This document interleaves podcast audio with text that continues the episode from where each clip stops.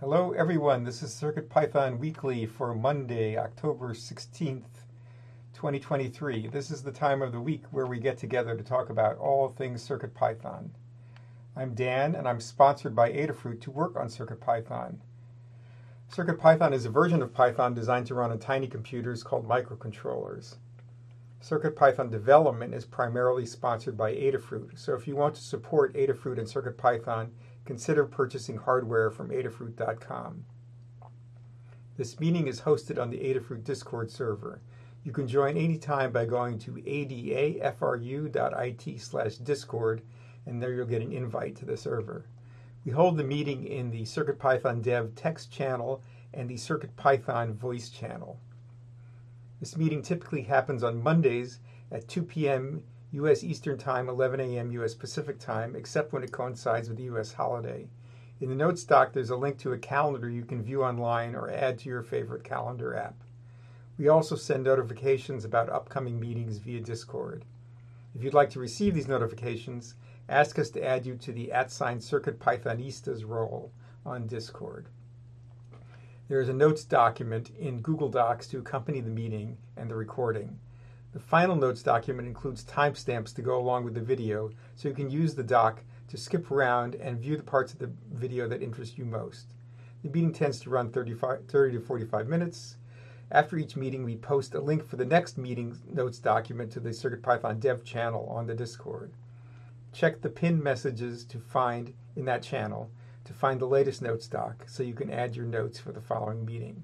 If you wish to participate, but cannot attend, you can leave hug reports and status updates in the document for us to read during the meeting. We hold this meeting in five parts. The first is community news, second, state of the Circuit Python libraries in Blinka, third, hug reports, fourth, status updates, and fifth part, in the weeds. And I'll explain all those parts as we get to each one.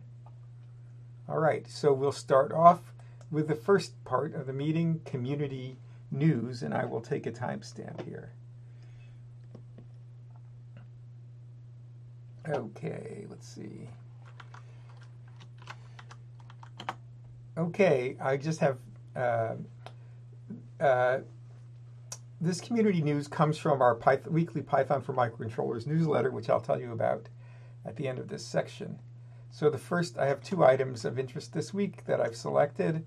Um, the first is um, Bookworm, which is the new version of Raspberry Pi OS. Um, it's the version that's needed for Raspberry Pi 5, which is not quite out yet, but it's pre-orderable from various places, or you can get on waiting lists. Um, and it comes from Debian Bookworm, which is mostly made up of incremental updates of the software that was in the previous Debian Bullseye release. There are a few small changes. Have a look uh, here for the list. There's a list. I, I, um, that's in the, that's in this thing that I linked to in the notes document, but they mostly won't affect Raspberry Pi users. Uh, however, for the last year or so, we've been working on some major architectural changes to the Raspberry Pi desktop, and these are launched for the first time in the Bookworm release. Some of the changes under the hood in the release include Wayland as the default display system for Raspberry, Raspberry Pi 4 and 5, use of the Pipewire audio system, and Firefox as a supported alternative browser to Chrome.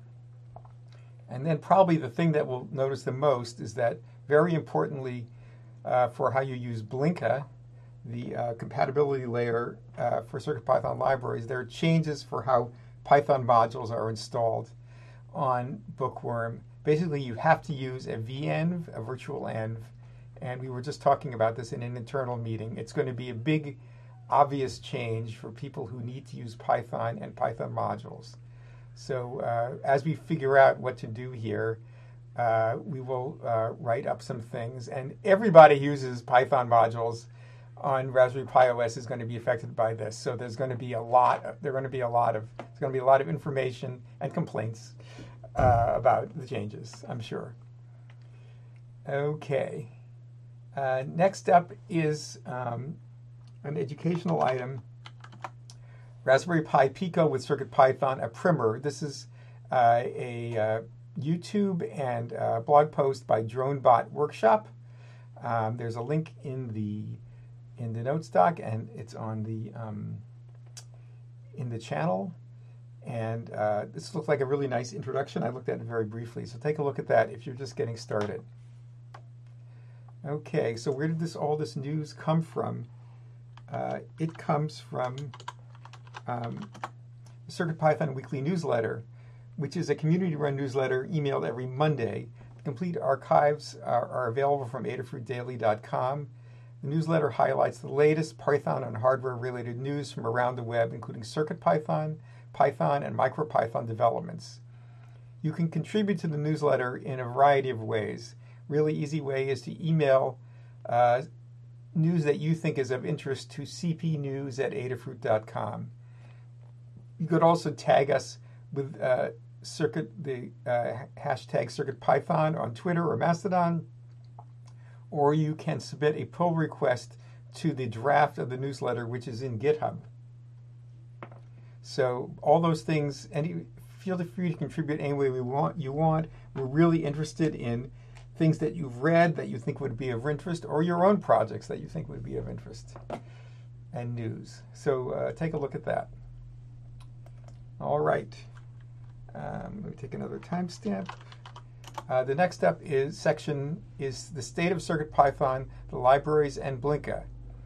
Um, this is a um, quantitative overview of the entire project. It gives us a chance to look at the health of the project separate from our qualitative status updates. We'll talk about the project overall and then separately discuss the CircuitPython core, libraries, and Blinka. Um, this report data is generated uh, in the previous night, so it's a little bit out of date, but it's largely uh, up to date. So overall, in the past week, there were 20 pull requests merged with 19 authors. Um, there's some new names I recognize: J-I-N-S T Komoda, um, Minor Demon, and um, Lint Smitka. Maybe that name has already come up. I'm not sure, but anyway, welcome to the new people, and uh, thank you for your contributions. So, as I mentioned, there are 19 authors. There are seven reviewers and there were eight closed issues by four people and nine open by nine people. So still roughly keeping par. And we assigned the Hacktoberfest label to zero issues, but we assigned a bunch of uh, issues to uh, actually, I don't know if we did or not, but uh, we uh, it, things that you do, PRs that you do, and other contributions that you make are eligible for Hacktoberfest in our repos. So take a look and sign up for Hacktoberfest if you'd like to get recognition. So next up is the CircuitPython core, and uh, Scott, would you mind reading that? Sure, happy to. Thanks, Dan. Okay, numbers for the core. Uh, we had seven pull requests merged from nine different authors, which is awesome. Uh, thank you to all of our authors. Uh, we had three re- reviewers, myself, Dan, and Limor. Uh, we had 20 open pull requests, so we're still uh, r- comfortably under that 25 one page mark. So thank you to everyone there.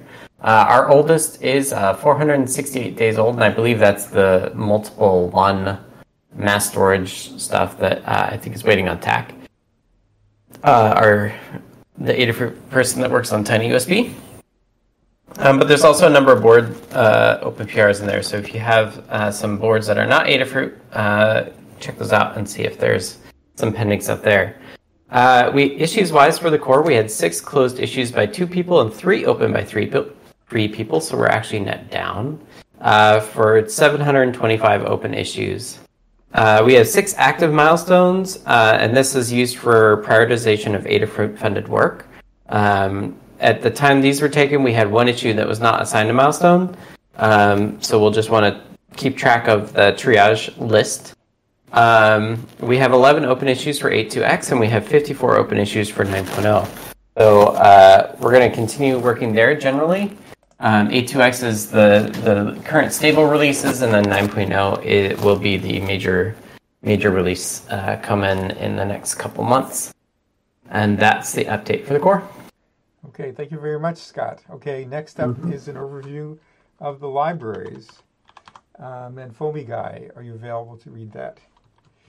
Uh, yeah, you can do that. This section covers the CircuitPython libraries, which is all of the repositories on GitHub that start with Adafruit underscore CircuitPython underscore, and then whatever the library name is.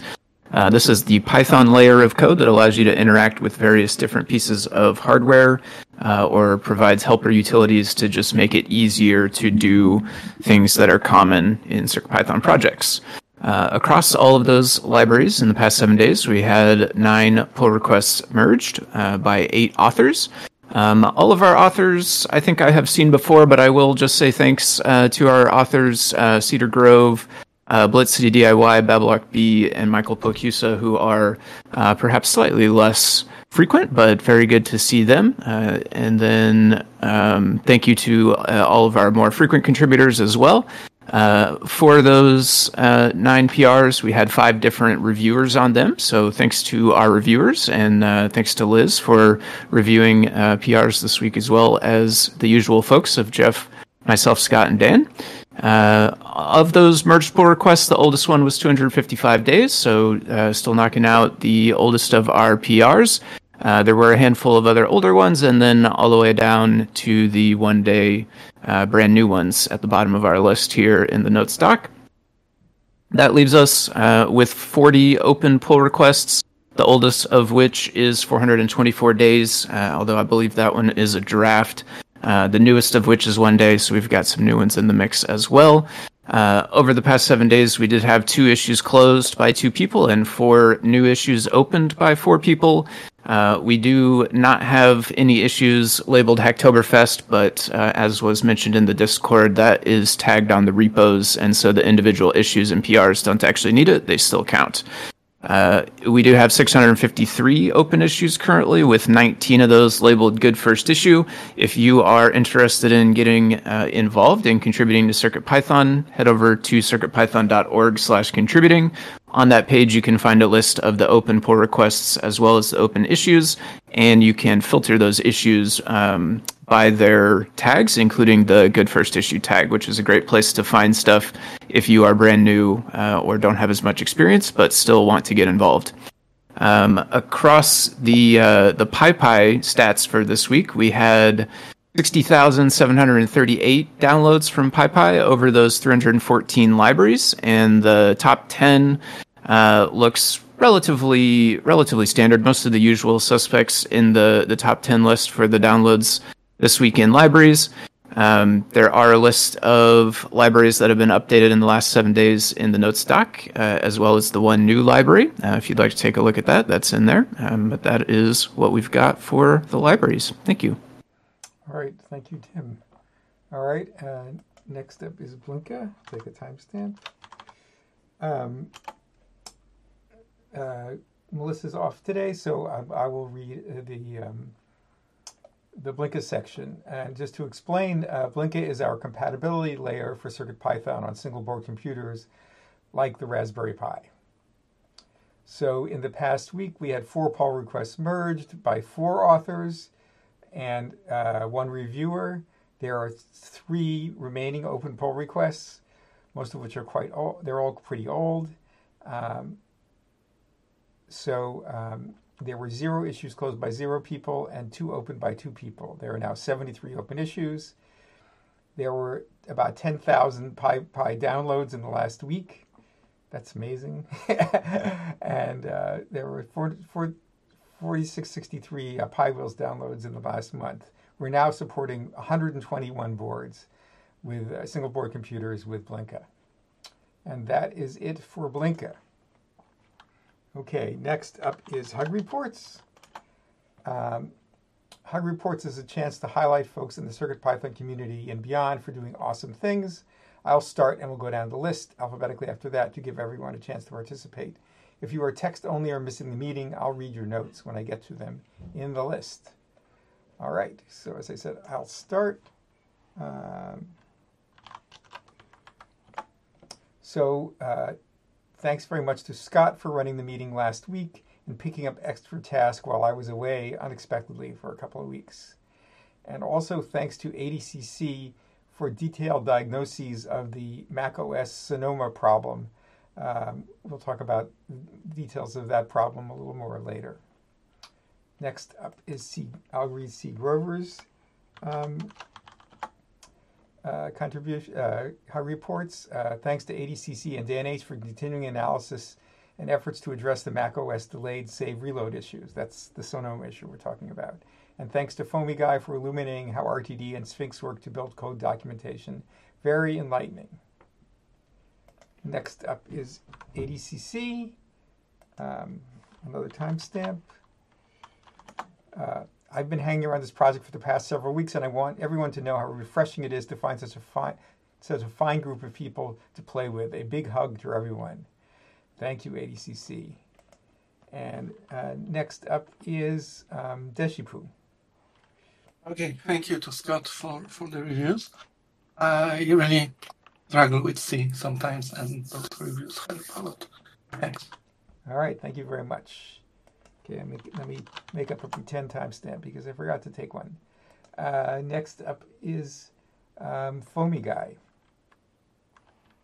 All right, thank you, Dan. Uh, hug reports for me this week. Thank you to Maker Melissa, uh, who gave me a nice point in the right direction on a issue I was working with uh, with Blinka Display IO and trying to get it to interact with PIL. Um, and also, uh, thank you to ToddBot for a reminder to update the cookie cutter along with some changes, uh, some other changes that I had mentioned down in the weeds to talk about later. And that's what I've got. Thanks. All right, thanks. And next up is Liz. Hello. Uh, hug report to Carter for working with me on the AD5693 CircuitPython library. I really appreciate your patience and excellent feedback and then hug report to Scott for assisting with adding the AD5693 library to the bundle and getting it all set on Read the Docs. All right, and now next up is um, Retired Wizard. Do you want me to read yours, or um, or will you speak? All right, I'll read it. Thank you. Okay, uh, thanks to tannewt for the work he's doing on PySigrok, the ability to see digital signals makes troubleshooting issues that were previously next to impossible for me to solve accessible. And a group hug for a community that's always quick and happy to lend a hand, and especially all the Adafruit folks. All right. And next up is Scott now. Hi, Dan. Uh, first, a hug report to Foaming Guy for filling in on Deep Dive last week, and also to you for uh, tag teaming and collaborating on the 120 merge. I'm I'm enjoying it. I'm enjoying working with you. So thank you. Thank you very much. Okay, and finally, uh, ToddBot. I'll do. I'll read uh, his contributions. Uh, thanks to Neradoc for helping me understand CircUp related library packaging setups and custom bundles. CircUp add bundle can be really handy. Thanks to Deshipu and Dan H for talking through comparative data structure efficiencies. And thanks to Foamy Guy for helping me be less dumb when adding libraries to a library to the community bundle. Okie dokie. All right, thanks everyone. We'll now move on to status updates. Timestamp. Okay, well, I'll fix that in a minute. Um, I'll start. Uh, status updates is our time to tell folks what we're up to individually. I will start and we'll go through the list alphabetically. When I call on you, take a couple of minutes to talk about what you've been doing since last meeting and what you'll be doing until the next meeting. This is also an opportunity to provide tips and tricks relevant to what people are working on. If a discussion becomes too long for status updates, we can move it to the in the weeds section. All right. And I'll start. Okay. Uh, so I'm continuing on the MicroPython v1.20 merge. I think all the ports now have boards that build. We'll be ready for a draft PR very soon, and maybe even a regular PR, because things are looking good. And I'll be doing a CircuitPython 8.2.7 release um, soon as well, with I think one or two fixes and a bunch of new boards and uh, board updates. And one more thing I'll say here is that I'm looking at uh, the Mac OS Sonoma problem. So Sonoma came out in late uh, uh, September, and it has this problem that uh, it delays writes to USB drives, or maybe all drives, it's not really clear, and it can write part of the data, then wait 10 or 15 seconds, and then write the metadata. So uh, if you try to look at the file system between those two times, then the file system is in a completely inconsistent state, or it isn't not completely, but it's in an inconsistent state. And this really messes up auto reload because auto reload only waits three, three quarters of a second. It assumes that when you do do a write, that the data all arrives pretty promptly. Uh, we have had delayed writes in the past on Linux and Windows, but they, we haven't. They don't tend to delay when they just get around to doing a write. They write everything at once, and this this business where the, there's a partial write makes things really bad. It gives you I/O errors during auto reload, for instance. So uh, ADCC has done a lot to characterize the problem. Has noted like it's uh, which whether it's the data or the metadata that's getting written first, and we will start to complain to Apple more about this, and we encourage you to uh, write up uh, your issues and submit them to the uh, feedback system in um, that Apple has for Mac OS, so that we can lean on them to fix this problem. And there's a PR, not a PR, there's an issue about this. Maybe somebody can find that and paste it in the notes, in the in the chat. That would be great. Okay, uh, next up is C. Grover, and I'll read theirs.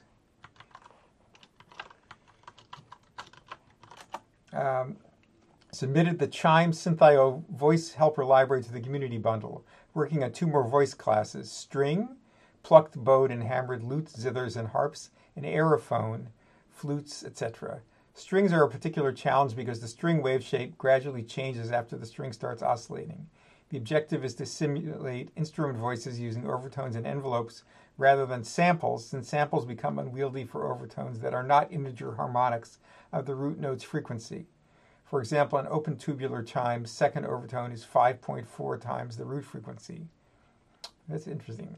Okay, built and tested a custom PCM 510XA I2C stereo DAC breakout PCB. It's a replacement for the discontinued Adafruit UDA 1334 using currently available and stock chips on an OSH Park board. A Playground article is in the works. Uh, I'll just remind folks Playground is a new feature uh, available on the Adafruit website. I think it's at adafruitplayground.com where you can write up things that look like your own mini uh, learn guides and share them with other, people. And finally, developing a generic accelerometer tap detector library for sensors without built in tap detection. Have working test versions for the BNO 055, 9DOF, and nunchuck sensors. The BNO 055 is sensitive enough to detect single or double, double taps on any axis. The less sensitive nunchuck sensor works best if only the x axis is used. Okay, and next up is Deshipu. So I, I got uh, the QRIO. I added a, a method to QRIO that lets you get all the QR codes that are visible on the image and get their coordinates so that you, if for instance you control the camera somehow, you can direct it towards that, the, the biggest QR code, for instance, uh, read it. And uh, it also returns all QR codes, not only those that could be decoded. So hopefully it, it can uh, de- detect smaller ones this way. Right now, uh, and that's in review, and uh, we are working on making the code nice. Uh, looking uh, right now into Microbit's speech module, that, that was a huge, huge uh, fun when, when Microbit, uh, MicroPython for Microbit first landed. Everybody loved it. It's a, it's a basically code ported from Commodore 64 for a speech synthesizer. And if Microbit can can manage to synthesize a speech, then uh, most of the Circuit Python boards uh, should be able to do it as well. So I'm looking uh, into porting that to basically basically audio core. I'm not sure yet if I will manage to make it uh, work in the background like it does on the Microbit, or if uh, it will need to. It will just generate a buffer that you need to uh, audio card then that that would work as well. We will see. And yeah, and I'm not uh, making much progress with uh, with the patch version of Pipad. I initially wanted to use uh, interrupts, but uh, I really can't figure out how to do it uh, uh, on on the SAMD platform that I, I wanted it for.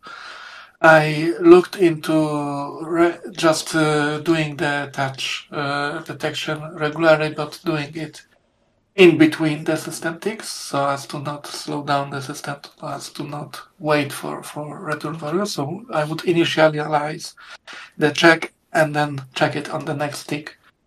But unfortunately, that uh, hogs the, the ADC. You cannot use analog IO in the meantime. So I'm not sure that's a, a good, such a good idea. But I'm out of other ideas about how to implement it. So for now, I'm, I'm just letting it lie for a while. Maybe I will get some inspiration. That's all. Thank you. Okay, thank you, Deshipu. Next up is ADCC, and I'll read theirs. Um, other priorities have cut into the time I'd rather spend on CP, so no real progress on either of the CP related tasks to report this week. The items I'm working on are underscore BLEIO support for PicoW and a macOS workaround for the Sonoma file system synchronization problem. And next up is Foamy Guy. All right. Thanks, Stan. Uh, let's see here. Let me get back to the notes. Uh, this past week, I worked on a couple finishing touches in the template engine uh, library, mostly getting the Read the Docs project set up and making a release and adding it to the bundle. Uh, during that process, um, when I was working with uh, Read the Docs, I noticed that the Read the Docs builds were failing, uh, not only on this library that I was working on, but actually across all the libraries uh, if they have commits that are recent enough. Um, if they don't have recent commits, then it wouldn't have built, so they haven't failed yet. But um, I have a little bit more in the weeds to talk about what is going on with those. Um, some of the other stuff that I was working on, though, uh, over the past week was a Funhouse um, IoT dashboard that you can access through a browser. It uses the HTTP server and the new template engine library. That's kind of a demonstration of using those things together. Uh, and then I was also working on the uh, changes inside Pygame display in order to make it work with the new version of Blinka Display IO. Uh, I have gotten uh, closer on that front. I managed to get colored images out of it, uh, but the colors aren't what they are expected to be based on the input, so I still have some work to do. Um, I think maybe it needs to handle the format conversion to 565 specifically, um, or something like that in the code. Um, I found some reference code that that makes that conversion. So I have something to try, but I haven't actually plugged it in to give it a go yet. Um, and I do on that front also want to explore trying to just cut out uh, PIL from the middle. Um, PIL used to be used in Blinka Display IO a little bit more, and so the Pygame display was taking that PIL object and painting it inside Pygame surface um, but Blinka Display IO does not use PIL as much anymore internally, so I'm uh, thinking it might be possible just to skip uh, PIL and go directly into Pygame. But I'll have to read up a bit more on the Pygame uh, display APIs in order to make that happen. Uh, but that's what I have got in the works. Thanks. All right, thank you. All right, next up is Liz. All right. At the end of last week, I started working on a CircuitPython driver for the HUSB 238 breakout. Uh, and this is a breakout that lets you um, control USB PD power supplies. Um, this involved looking at ChatGPT 4 log that Lady Ada started a few weeks ago and referencing the existing Arduino library. Uh, I also wrote some project code for this week's project from the Ruiz brothers. It's a prop from the Five Nights at Freddy's games, which I've never played before. Uh, but luckily, Pedro's son is an expert, uh, and he was able to offer good guidance to us on how it's supposed to look and act, and he is having a lot of fun with it now. So that learn guide will be out a little later this week. And that's all I got. All right, thank you. And finally, Scott. Hello. I'm booting up after a long weekend. Was at my parents' with the kiddo. Uh, I should be around all this week, including deep dive on Friday. Uh, I've been working with Dan on the 120 merge, and I think we're really close. I'm looking at the doc build failure right now, um, and I want to put it on a few boards and just make sure that it, there's no obvious bugs. Um, and then I'd like to get to 121 actually because uh, 121 has heap growth stuff that I'd love to to switch us over to. So um, that's where I'm at. I'm in Merge Land. Uh, the only other thing that's going on, or one of the other things going on, I'm sure there's other stuff, but uh, I'm working with SiLabs uh, on a presentation about CircuitPython on their BLE chips, their MG24s, I think. Um, so I'm doing a bit of a like generic CircuitPython portion of that talk. Um, so if you want to sign up for that, it's really early in the morning for me. It's 7 a.m. Pacific time. Um, and I think I assume they'll post it afterwards. But uh, they did all of the work for the SiLab support, so I want to give them props for that and uh, support them there. Uh, and uh, yeah, if you're interested in CircuitPython BLE on some SiLabs chips, check that out. Uh, that's it for me. All right, thanks. So finally, we're now at the um, in the weeds section. Uh, this is where we talk, have more longer form discussions that uh, people have identified ahead of time. Uh, add stuff to in the weeds when beforehand, so we know what's coming up. Um, but this allows us to like get community input and uh, brainstorm a bit on some things that maybe having a an, an active verbal conversation would be better than um, just bringing it up in uh, in the posts in Discord. So, uh, FoamyGuy, why don't you go ahead and describe what you what you'd like to Yeah, thanks, Dan. Um, so I have found uh, this blog post. Let me uh, also put the link in Discord if anybody wants to see the blog post. Um, basically, what it boils down to, though, is starting on October 3rd, um, Read the Docs changed some of the default behavior when builds are made inside of their system. Uh, in particular, the change that affects us uh, most, I believe, is that they no longer install Sphinx RTD theme uh, by default. That used to get installed sort of automatically, even when it wasn't specified um, inside of our code or anything. But it no longer does now, uh, or hasn't, I should say, since the 10th, uh, uh, the 3rd rather, of October. So um, all of the builds from libraries, like uh, any library that has commits after uh, 10.3, those will have failed when they try to build and read the docs. I uh, don't have a list of all of them, but I've spot checked a few and found them all in the same state. Um, there's a link in here uh, to uh, uh, one of those specific like log messages for the, the build failure. Um, but it's basically just it can't find the module Sphinx RTD theme when it tries to import it.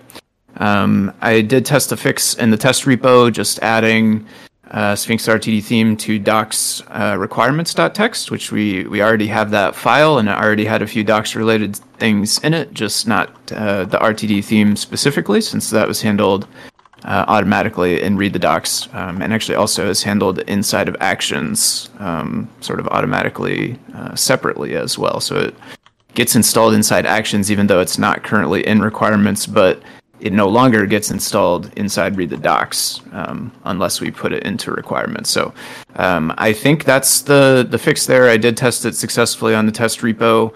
Uh, I submitted a PR in Adabot for a patch um, to roll that out to the rest of the libraries, and then I will this afternoon make a PR for Cookie Cutter. Uh, thanks again to todbot for the reminder on that because it totally did slip my mind. So I'll make the PR in Cookie Cutter to change that as well uh, unless if anybody has any concerns or other ideas um, on how we want to approach that. But I think that's uh, I think that's everything um, that I know about it so far.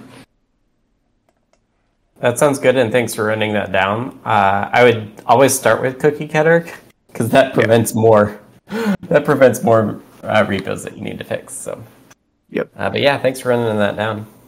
For sure. Did you? Uh, I missed whether you were discussing whether we might um, remove some of the um, pinned uh, requirements versions in uh, docs, and that's does that seem okay? Or um, I don't know what all is pinned in there. So I do think that Sphinx RTD theme does not need to be pinned. I tested that with no uh, with no version. It got the latest, and that seems to work. Um, currently, what we have pinned, uh, looking at least at the test repo, which should be the same as all of them, the only one we have a version on is the base, uh, just Sphinx itself, and we have a greater equals 4.0 4.0. Um, I could test out. I have no idea what the current version of Sphinx is. What do I even have installed? I could test out newer ones though. If it's possible um, to unpin that, I would say I'm probably relatively in favor of it, and it's the same file, so we could easily add it uh, to the same patch if it is possible. Is that something we want to try? Is like using the latest Sphinx? I think it's on seven two six because I'm running it right now. Oh wow. Okay, yeah. So Wow. 4.0, I guess, is pretty old at this point. That's the I generally think pinning is for like pinning it to a particular major version, but uh, I guess I would look at what the policy on the read to doc side is. Okay, I will check into it. I, off the top of my head, my first guess is because almost everything they changed to is now the latest of everything.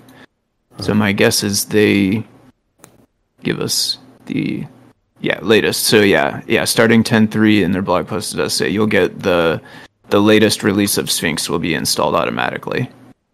Um, so yeah, we can match that in our requirements. That way, we'll get the same thing when we build locally. Uh, and then I'll double check and make sure that it still builds and everything, which I it should, because actually I have that installed locally as well, and I don't notice any other issues building locally. So uh, I'll double check it, but I think we should be good I mean, to change that version as well. the less the less pinning we do, I mean, we have to make it work eventually. You know. Yeah. On, so it, it, we we will discover it sooner or later that it needs to be fixed up, and especially in the case of the libraries, since they don't all have to change. Like if they made some incompatible change in Sphinx or something, for instance, we don't have Yeah. to change them all at once, and we can do that over Okay. a period of time. So Okay. Yep. I will test uh, out the latest on that in the test repo just to make sure that it still builds successfully inside of Actions and inside Read the Docs.